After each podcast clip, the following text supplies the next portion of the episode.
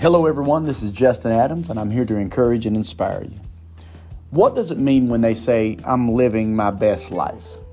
What does it mean to you? What does your best life look like?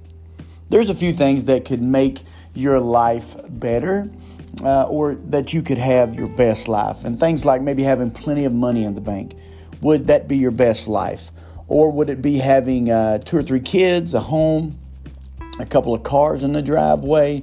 What would your best life look like? And, uh, you know, there's a lot of material things that could to make your life easier, more convenient. And we call that better. But what is your best life? Your best life is when you have a relationship with Jesus Christ. Your best life is when you know that you are walking in the will of God, when you are fulfilling the plan that God has in your life. And what is that plan? What is your ministry? What is your calling? Is your calling to be a preacher, a pastor? Is your calling to be a worship leader? Is your calling to be an evangelist? Is your calling to be a teacher? Uh, is it to be a youth leader, uh, children's pastor? What is your calling?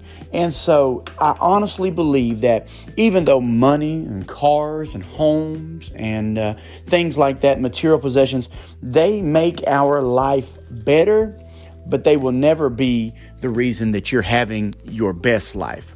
Your best life will only come by fulfilling the plan that God has for your life. Trust me. Trust me when I say God has a reason and a purpose for you.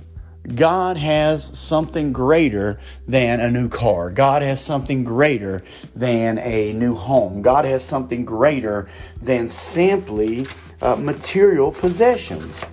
But God has your best life, and your best life is knowing Him and doing the will of God. I have found that when I do my best for God, God does His best for me. And and when I and when I serve God, And I and, and I make a dedication to God that, that God, whatever your plan for my life is what I'll do, whether it's to preach the gospel, whether it's to be kind to people, whether it's to be humble and love others, then if I'll do that, God will give me my best life. He'll give me the convenience of this world if I'll give Him me. Everything that I've ever wanted has been supplied for me. And I think that's when Jesus says, seek first the kingdom of God and His righteousness, and all these things will be added unto you. That's what He was talking about, was seeking God first. When we seek God first, I promise you, uh, everything works out for, for your benefit. And, and when you seek God, you're going to find your best life. God don't want you to live an ordinary life or an average life. But God wants you to live an extraordinary, above average, spirit-filled, anointed, ordained life. We are a royal priesthood, the Bible says. And I believe that, that when you are doing your best to serve God, you're going to find your best life. Hey guys, I want you to pray that God show me my calling. What do you want me to do? And your calling could start with something real small. It could start right there in your home. But you have a calling on your life. I don't know what it is. Only you and God will figure that out.